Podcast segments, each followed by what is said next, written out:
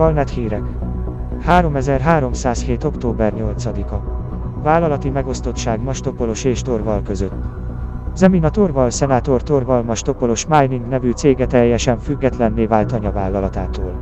A Mastopolos Mining korábbi leányvállalata hivatalosan is átkeresztelte magát Torval Mining Limited névre. Zemina Torval a cég vezérigazgatójaként szerepel, legidősebb lánya pedig továbbra is operatív igazgató marad. Az LTT 198 rendszerben található Torval Orbita a csillagkikötő szolgál a vállalat központjaként. Anton Lagorio üzleti tudósító jelentette a The Imperial Herald számára. Bár a Torval Mining Limited mostantól független vállalat, a részvények jogilag átruházhatók közte és a Mastopolos Mining között. Ez lehetővé teszi, hogy mind Zemina Torval, mind Gabriella Mastopolos hűséges támogatói egymás zászlaja alá gyűljenek. Ennek eredményeképpen a Torval Mining Limited számos hajót, személyzetet és erőforrást szerzett meg korábbi anyavállalatától.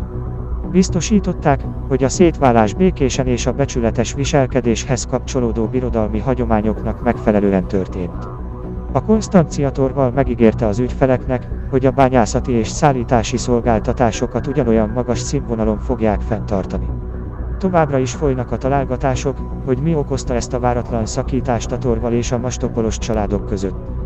Úgy tűnik, hogy Zemina Torval inkább a saját gyermekei és unokái számára nyújtandó előnyökre összpontosít, mint a Mastopolos oldalán élő unokatestvéreinek, de ennek a szemléletváltásnak az oka egyelőre tisztázatlan.